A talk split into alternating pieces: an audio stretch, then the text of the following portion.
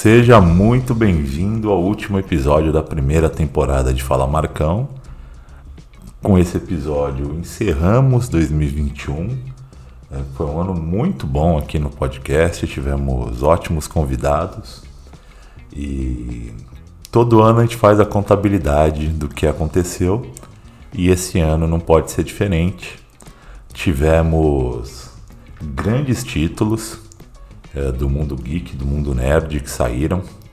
É, e nossa missão hoje vai ser falar um pouco sobre eles, quem sabe até cravada o título de melhor filme de 2021 e a maior decepção de 2021.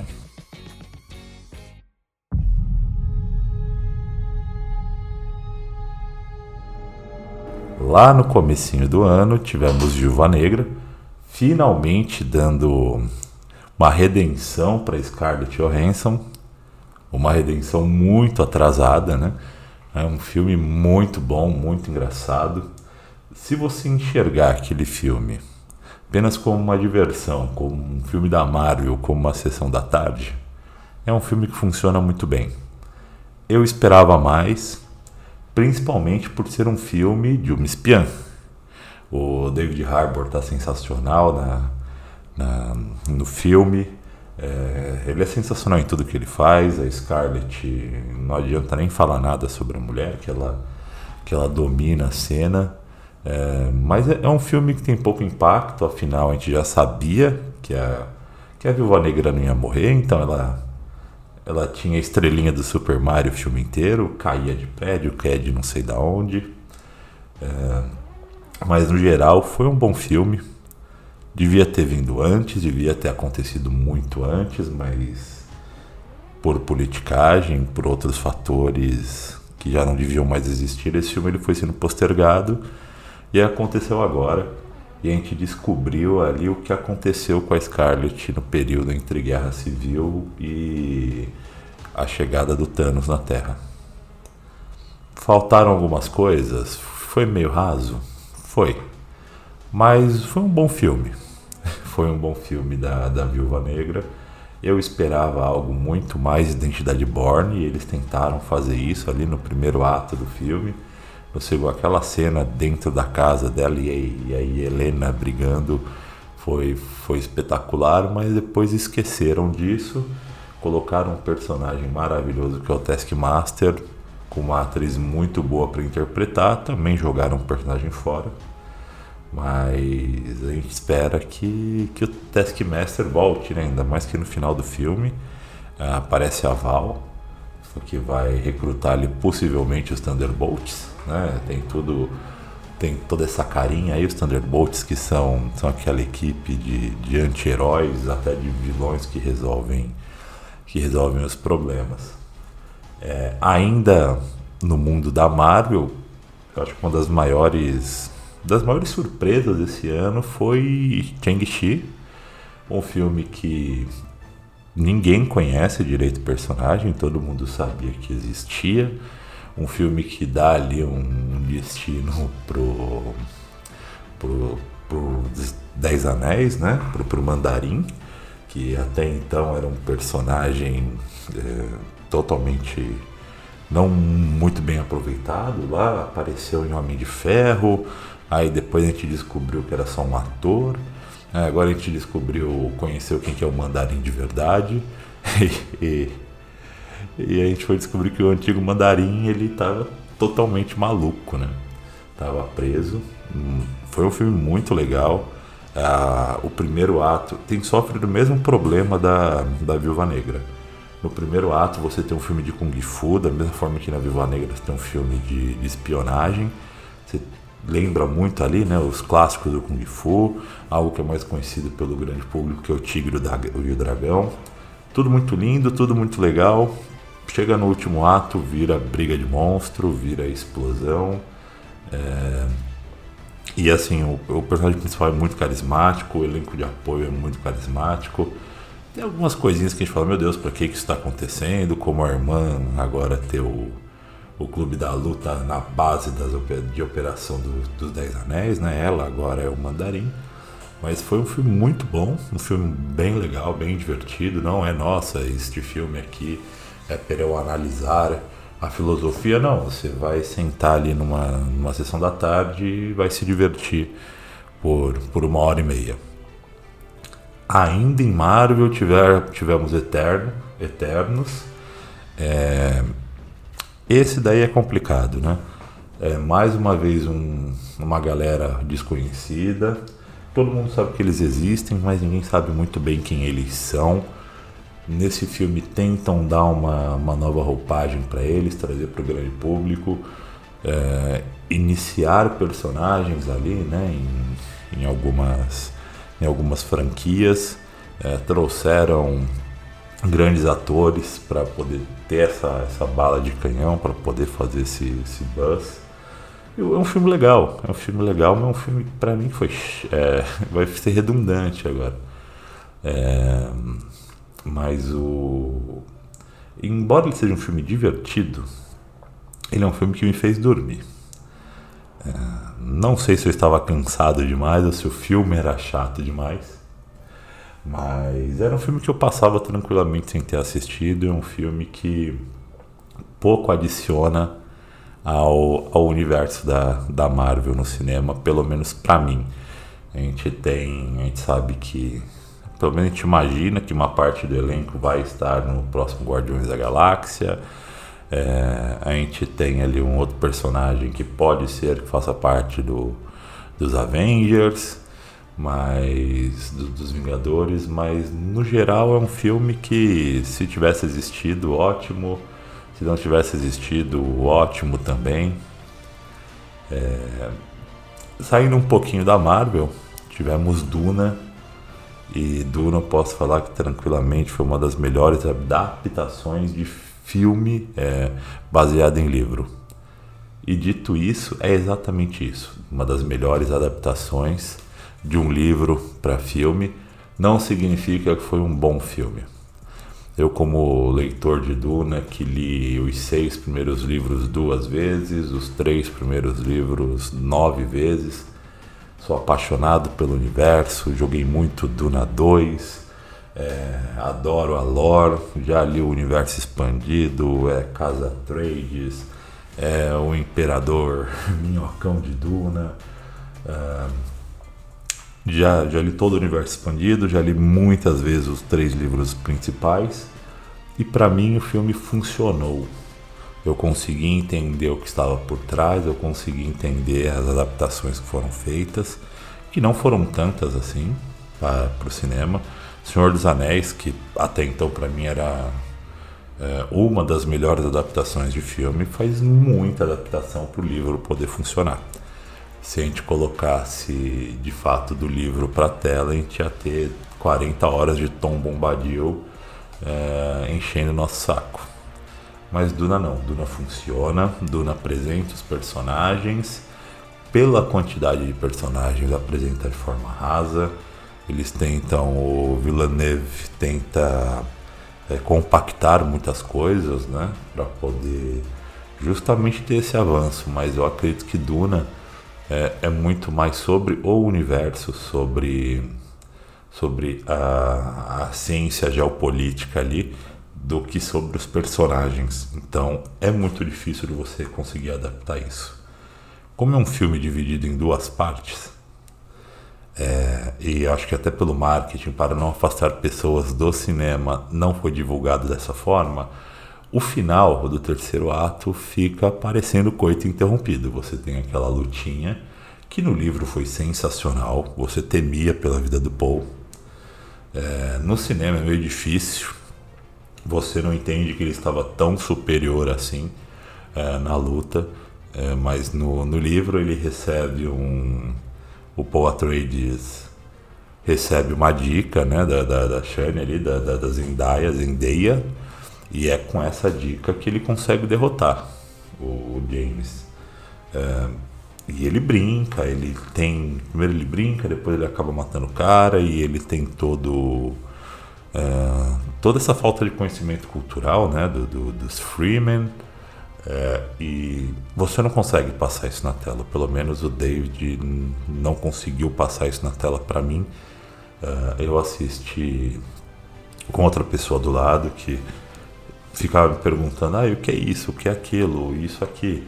Embora o filme tentasse explicar, faltava muito contexto para a pessoa poder de fato estar tá, tá imersa na, na história. Uma das grandes polêmicas de 2021, e vem sendo uma, um bafafá, um burburinho há muito tempo, é a tal da Liga da Justiça com o corte do visionário diretor de 300, o Zack Snyder. É, ficou muito tempo nessa palhaçada. Vai lançar o Zack Snyder, não vai lançar o Zack Snyder. Lançou o Zack Snyder, tem 49 horas de duração e não faz nada pelo filme. Melhora um pouquinho, mas o filme era ruim, gente. Eu amo Liga da Justiça, eu gosto dos atores, dos personagens, mas como Liga da Justiça parece que não dá cola. É, melhorou, né? Melhorou do, em comparação com o corte teatral, melhorou. A questão é precisava. Eu vi de teimosia. Eu vi por, eu preciso assistir esse negócio. Uh, tantas coisas sem sentido. O, o, o, caçador de Marte indo na casa da mãe do, do super-homem, e aí passando por Lois, mas a Lois não tava lá, e depois o, ele vai falar com o Batman, o Batman tá na casinha dele. É, assim, nem como diversão não serve para mim, porque foi muito longo, né? Realmente foi, foi muito longo esse filme não precisava ser tanto assim. E pelo menos a gente tem a prova aí, né? Que o, o, dire, o corte do diretor não ia mudar em tanta coisa assim, o, mudar em tanta coisa assim o filme. É, falando de DC, tivemos o novo Esquadrão Suicida. Esse sim, um filme espetacular. É o Esquadrão Suicida dessa vez. James Gunn.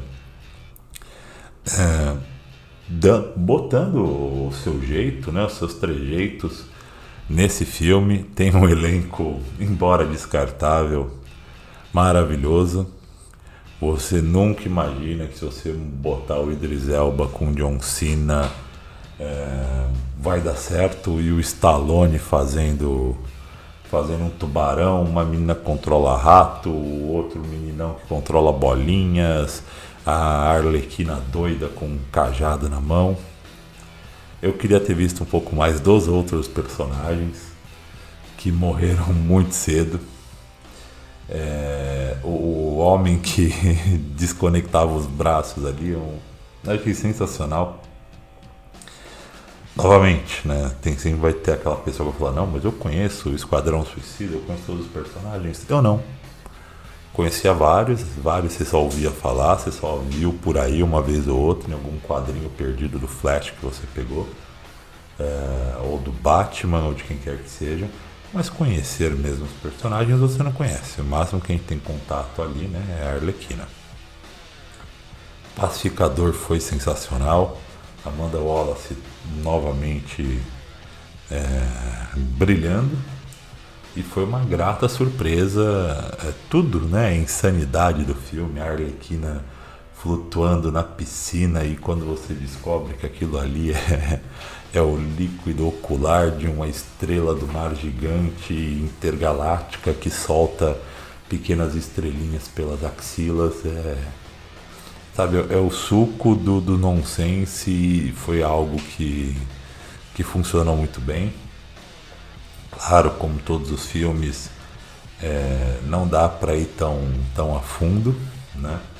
É, é, afinal, é um filme de Esquadrão Suicida, a gente não pode esperar muita, muita profundidade. Em 2021, chegando ao final, é, não só do ano, como aqui do nosso, do nosso giro de 2001, é, passar um pouquinho sobre as séries, Tivemos a série de Fundação, uma grande decepção para mim, eu como fã de, de hard sci-fi. A série de Fundação esqueceu que a Fundação focou no Império, Até aí foi interessante, mas focou muito em relações. É, no livro é sobre os movimentos sociais, é sobre política, é sobre como o macro acaba influenciando e como consegue ser previsível isso. Então é daí que vem a psicohistória do, do Seldon. Nesse livro não, ele nesse livro, nessa série o Seldon ele ele consegue avaliar as coisas através das mudanças provocadas por indivíduos. Não é essa a proposta do filme, do livro, perdão. E a série pega e faz isso, ficou estranho. É, não avançou o plot. Talvez na segunda temporada vejamos algo assim, né? No começo da série é, são ditos alguns nomes, como o do Mulo. A gente é apresentado na primeira temporada um personagem que é um telepata, basicamente, e é basicamente isso que o Mulo é. Então, como eles vão fazer? É, a gente sabe que existem outros no, no, universo, mas a gente só conhecia o Mulo. Né? Vamos ver como que a, a direção da série, os roteiristas vão, vão resolver esse problema. Recentemente tivemos a série do Gavião Arqueiro. Eu achei divertidíssima a série do Gavião Arqueiro. Claro, é o Gavião Arqueiro. Tá, gente? Antes que vocês venham mandar e-mail raivosos para mim, é o Gavião Arqueiro. A Kate Bishop tem uma boa introdução, tem cenas de ação bem legais, como a do carro que eles estão fugindo ali. A Kate pega flechas diferentes, eles passam no meio dos pinheiros. Foi uma, uma cena bem legal. É, tivemos Arkane. Arkane foi, eu acho que a melhor surpresa do ano. E se fosse um filme, eu falaria que era o melhor filme do ano, se não é, dos cinco últimos anos. Arkane foi de fato muito bom, uma, uma animação nível obra de arte, é um roteiro que entrega personagens cativantes. É, não necessariamente você precisa, necessariamente não, você não precisa ter assistido League of Legends ou conhecer de League of Legends ou qualquer coisa. League of Legends pode não ter passado na sua vida nenhuma vez e mesmo assim você pode assistir Arcane, você vai ter a mesma experiência que eu tive, que a outra pessoa teve. Claro, se você já jogou né, League of Legends, você vai ter um apreço maior por alguns personagens que aparecem, você vai descobrir um pouquinho mais da história deles, da lore mas não é não é necessário de forma alguma que você tenha alguma vez é, jogado, né, League of Legends ou qualquer jogo ali da, da franquia, veio pela Netflix, que também nos trouxe a nova animação do He-Man, é, pegou no saudosismo, é, gerou controvérsias, né, porque no começo o foco não estava no He-Man, eu achei super legal isso. Já na segunda parte a gente percebe que o He-Man está presente, é, o esqueleto está presente, mas é dado um foco muito legal na Tila, na feiticeira, é, em todos os personagens, no mentor. É, então acho que foi uma das séries com uma animação muito legal. O estilo da animação não é para todo mundo, talvez.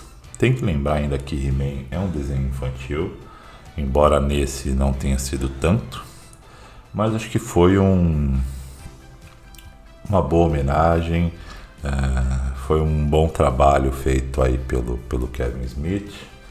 E eu não sei se eu gostaria de ver mais desta forma de He-Man.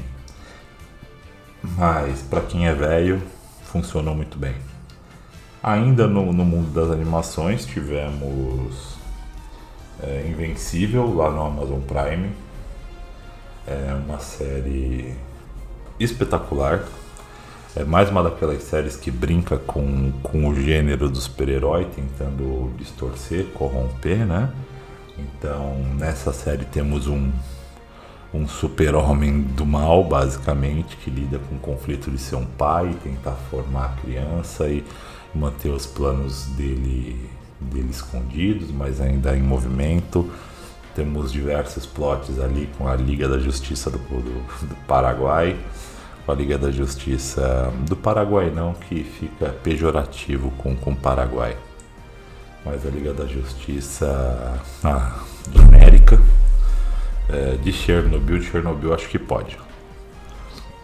E é muito divertida, é bem violento, tem partes espetaculares quando quando os ETs eles invadem a Terra, tomam uma surra, eles voltam daqui um dia, só que para eles passaram 100 anos, eles estão mais evoluídos, eles tomam outra surra, voltam daqui um dia, passaram mais 100 anos e assim vai indo.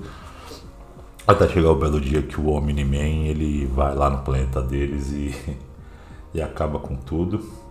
Foi uma série que assim eu precisei me desgrudar dela.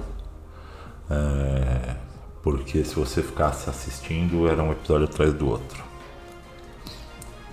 Baseado é, nos jogos, chegou a Netflix a segunda temporada do Bruxão. É uma série que talvez a gente assista pelo Henry Cavill, é uma série que a gente assista talvez por ser baseada no, no The Witcher. Hum, tem atores legais, tem momentos bacanas, mas meu Deus, que sériezinha que dá sono de você assistir. É muito legal quando você vê as cenas de ação, mas todo o resto, todo o drama é muito complicado. Tivemos é, vários documentários, Tiger King voltou, é, tivemos o spin-off de Tiger King ali com o Doc Antle, que se você assistir isso você vai ter nojo. É, o Doc Antle, que parecia ser o mais, entre aspas, limpinho da história toda, não é. Talvez seja o pior de todos eles. É, tirando assassinato, acho que tranquilamente ele é, um, é o pior de todos. Ele devia, pelo que é mostrado no documentário, devia estar na cadeia. Mas não vamos deixar o clima ficar, ficar triste. A gente não consegue fazer nada com relação a isso. E tivemos agora, no final de 2021, na Beirolinha, com, com o pessoal indo embora, com a sala de cinema desligando tudo. Tivemos o melhor e talvez o pior. O pior filme é difícil, mas a maior decepção de 2021. Eu vou começar pela maior decepção. Vocês já sabem, Talvez não, porque saiu recentemente, muito recentemente, Matrix 4, A Ressurreição, Resurrections. Desde o trailer já estava na cara que seria uma bosta. Então a gente conversou, eu e meus amigos aqui, a gente, mano, não mantém a expectativa alta. Vai sem expectativa. Vamos ver o que acontece. Batata. Foi uma porcaria eu não vou entrar em detalhes aqui para não dar spoilers. É, da mesma forma que eu não darei spoilers do melhor filme de 2021. Mas que decepção. É, era melhor que não tivesse existido esse filme. Ou talvez nossas expectativas estivessem altas demais, mesmo estando baixas, ou nossa referência, nossa régua. Se a gente for botar a régua pelo Matrix original, a gente nunca vai ter nada que chegasse perto. Vídeo Matrix 2. Matrix 2 é um filme bom. Toma muito hate até hoje. É um filme bom, só que não é igual Matrix 1. Matrix 1 não dá. A gente tem toda uma evolução técnica, toda uma evolução estética, todo um pensamento novo surgindo. Uma continuação dele nunca vai esperar o, o antecessor. Eu fico triste porque eu esperava que Matrix conseguisse fechar essa história ou ao menos recomeçar dignamente essa história. Não tivemos as duas irmãs dirigindo, é, não tivemos o retorno de todos os atores, então isso já fica meio estranho. Tudo bem, tem a desculpa do roteiro, estamos numa, dentro de uma máquina, pode se criar com qualquer aparência, mas ficou estranho. É, eu esperava mais, esperava mais, muito mais. Eu não estou decepcionado porque eu não esperava que viesse coisa boa, mas eu esperava mais. E no melhor filme de 2021 é tranquilamente Homem-Aranha sem volta para casa. Nesse filme a Marvel consegue encerrar coisas, renovar coisas, começar coisas novas. É tudo no mesmo filme. É, ele é um filme de, de encerramento, é um filme de renovação, é um filme de origem, É, ele é um filme emocionante, ele é um filme divertido, ele é um filme completo e repleto de ação. É, a essa altura do campeonato, acho que todo mundo já entendeu qual que é o plot inicial, pelo menos, né? O, o Peter teve sua identidade revelada pelo mistério no, no filme anterior e, e ele começa a sofrer por causa disso, já que todos sabem que ele é Homem-Aranha. Além dele ser o Homem-Aranha, ele foi. É, o mistério acusou ele, né? Fez, fez uma trama para ele ser acusado de assassinato. Então ele está sendo odiado, a família dele está sendo odiada, ele não tem paz na escola, a MJ e o, e o Ned não conseguem entrar na faculdade por causa dele. Ele fala, não, tenho que dar um jeito nisso, vou procurar o Doutor Estranho, que tá, tá bem louco nesse filme. Todo mundo achava que fosse um Doutor Estranho do universo paralelo, que fosse o Mephisto, mais uma vez. Mas não, é só o Doutor Estranho fazendo merda. E o Peter faz um pedido e esse pedido acaba é, mexendo no balanço do, do universo. Se você ouvir o que eu vou falar agora, é por sua conta e risco. É um spoiler tranquilo, vocês já têm noção de alguns pelos trailers, é, mas eu vou falar a partir de agora. Então, é, pause o seu, o seu, seu áudio por alguns minutos e volte daqui a pouco. É um minutinho, tá bom? Quando Peter faz esse desejo de que ele quer que as pessoas esqueçam quem que ele é o que ele é o Homem-Aranha, é, ele muda de ideia no caminho, pede para que algumas pessoas ainda lembrem, porque ele estocou com a namorada e esquecer, que o amigo esquecer, que a tia May esquecer. E por alguma ziquezira mágica multidimensional, todos aqueles que sabiam quem era o Peter Parker começam a aparecer no nosso universo. Então vem o Dr. Octopus, vem o Homem-Areia, veio um Homem o Homem-Lagarto, vem o Electro e vem o Duende Verde. Que era o William da Folk, que tava todo mundo esperando, né? Que isso acontecesse. Tem mais algum vilão que aparece? Não. Não, é só isso. Mas surgem algumas dúvidas, né? Que assim, o, o Electro ele nunca descobriu quem era o Peter. É, não que eu que eu me lembre nos filmes. Né, se fosse para trazer todo mundo que conhecia o Peter, tinha que vir a Mary Jane dos outros mundos, a Tia May do outro mundo, todo mundo do outro mundo. Todo mundo que salvou, que fez carinho no Peter lá no do Tobey Maguire no trem. É, então assim, mas tudo bem, vamos, né, vamos passar um pano, vieram os vilões. E aí o nosso Peter tem que lidar com esses vilões.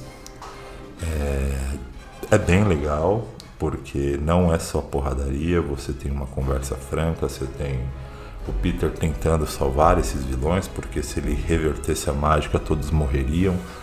E assim é um filme muito legal. É... Podia ser mais longo o filme, tiveram algumas coisas que não foram explicadas ou foram apenas feitas. É... E assim, não teve muita explicação. Mas é um filme muito legal. É um filme que tiveram duas cenas pós-créditos que assim, pelo menos me deixam é, esperançoso para 2022, 2023, 2024, 2025. Eu não vou falar sobre elas, já falei demais sobre o filme. E assim, a única coisa que eu posso dizer é vá assistir Homem-Aranha Sem Volta para Casa. É um filme muito bom.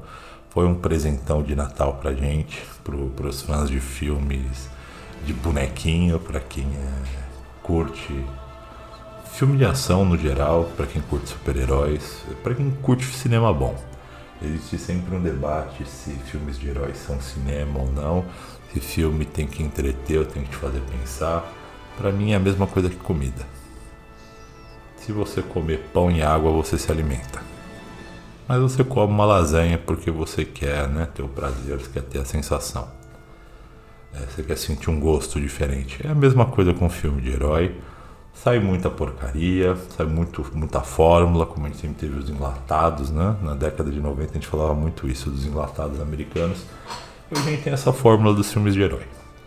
Mas é um filme muito bom, um filme sensacional. É um filme que mostra aquilo que queríamos ver. Não mostra tudo.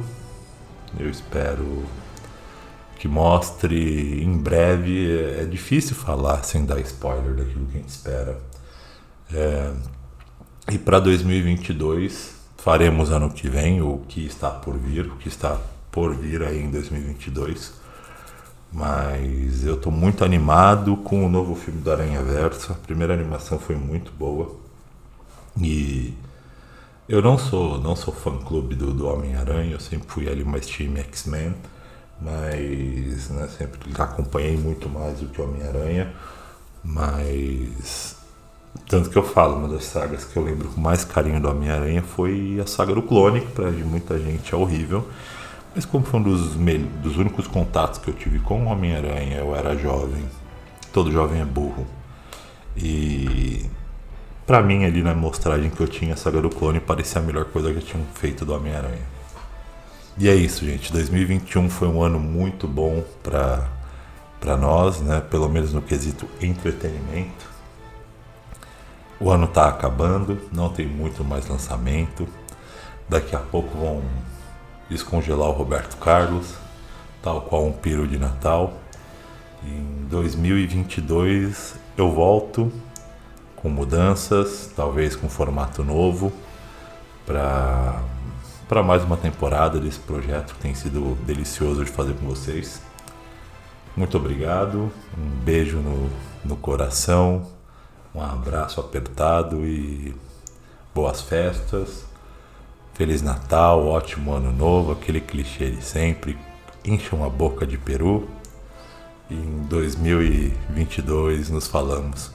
Até lá, me procura no, no Instagram, arroba Marcos Lavecchia, mesma coisa no Twitter, ou entre em contato através da, da Moving Creative, é, que é a nossa agenda eletrônica, nossa revista eletrônica, perdão.